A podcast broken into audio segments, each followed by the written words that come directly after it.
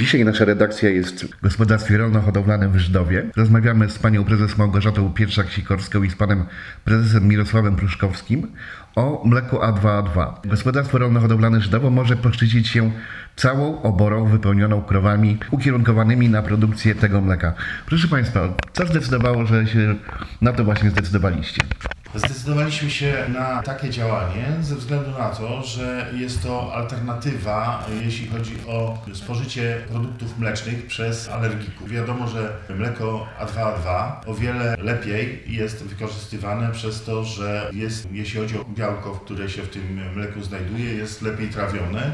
Mogą oni skorzystać z nabiału a wszyscy wiemy, że produkty nabiałowe są jednym z podstawowych produktów w żywieniu człowieka. Dlatego robimy to. Niemniej trafiamy na pewną barierę. Tą barierą jest to, że mleka A2A2, jeśli chodzi o produkcję, być może już się produkuje dość dużo, ale żadna chyba z mleczarni, o ile mi wiadomo, nie stworzyła jakiejś linii produkcyjnej, bo to musi być linia produkcyjna praktycznie przeznaczona wyłącznie do tej produkcji. Nie stworzyła jeszcze linii produkcyjnej, która miałaby te produkty e, produkować. I to jest tak naprawdę jedyna chyba w tej chwili przeszkoda, jeśli chodzi o pojawienie się produktów z mleka A2A2 na półkach sklepowych. Ale nie poddajecie się Państwo. Nie poddajemy się, dlatego że wiemy, że jeśli nie teraz, to w najbliższym czasie powinno to się jednak w społeczeństwie przebić i któryś z wiodących, mam nadzieję, zakładów mleczarskich stworzy taką produkcję. Najprawdopodobniej w oparciu nie tylko o nasze gospodarstwo,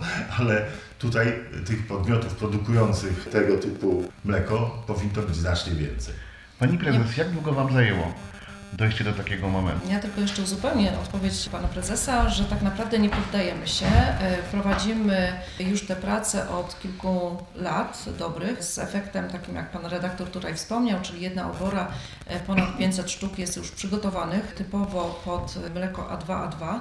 Niemniej jednak nie ustajemy w swoich działaniach. Kolejną oborę również będziemy E, w ten sposób e, przygotowywać. I tutaj jeszcze bym dodała jeden element, że z jednej strony są to ograniczenia technologiczne, ograniczenia ze strony przetwórców mleka, tym samym, ale trzeba pamiętać o budowaniu pewnej świadomości i wiedzy wśród odbiorców i tych, którzy mają być tymi ostatecznymi konsumentami. I w tym zakresie e, nasze gospodarstwo podejmuje szereg działań podczas organizacji różnego rodzaju eventów, wydarzeń, konferencji, działań związanych i z budowaniem świadomości w zakresie spożycia mleka A2, A2 e, w zakresie walorów, ale również tutaj bardzo mocny nacisk kładziemy na e, tą zdrową żywność, na e, żywność, która ma bardzo wartości, bardzo wysokie wartości i zdrowotne, ale też i smakowe. Duży nacisk położyliśmy także na jagnięcinę. Jest to kolejna hodowla, którą zajmujemy się w gospodarstwie obok hodowli tutaj bydła mlecznego i hodowli koni, to również e, dość znacząco rozwijamy, rozbudowujemy i powiększamy hodowlę owiec rasy Berrichon Duscher. Jest to rasa mięsna. E, założenie mamy rozbudowanie stada do 400 sztuk matek.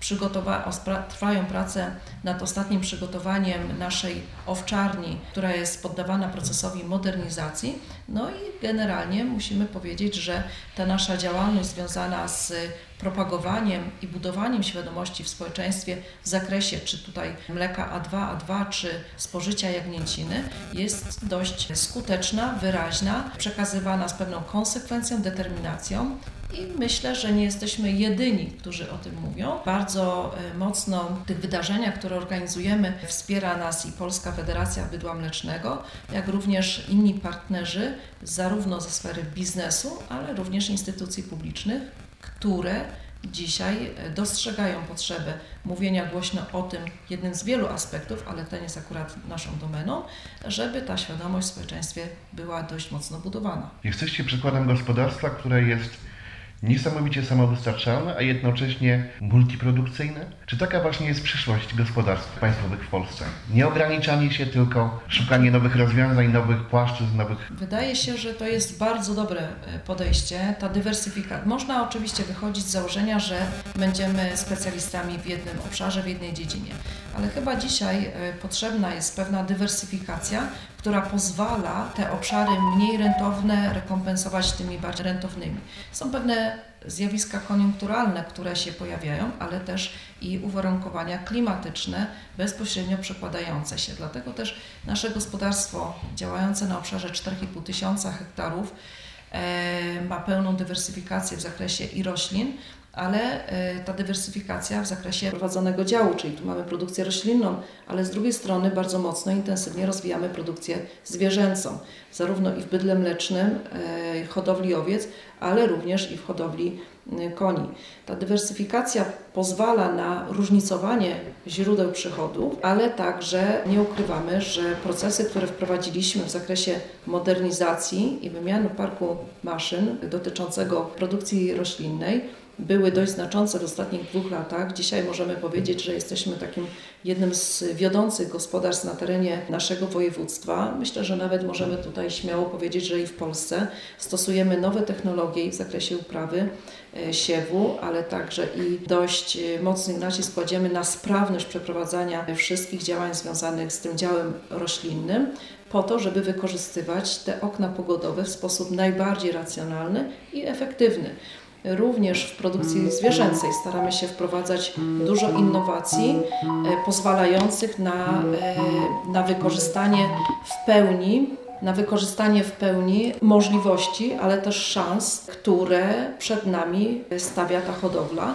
Dzisiejsze współczesne rolnictwo, mówiące tu o produkcji zwierzęcej, to przede wszystkim rolnictwo, które jest y, i działa w oparciu o dobre procesy zarządcze. Więc zakupienie ostatnio programu zarządzającego stadem pozwala nam na bardzo szybkie i skuteczne e, podejmowanie działań, które z jednej strony eliminują jakieś zagrożenia zdrowotnościowe, a z drugiej strony wspierają bardzo mocno, czy tutaj zarząd, ale też naszą kadrę zootechniczną w przedmiocie e, podejmowania sprawnie i szybko decyzji. Proszę Państwa, jestem pod wielkim wrażeniem, gratuluję i życzę samych sukcesów. Nie tylko w nadchodzącym roku, ale zawsze.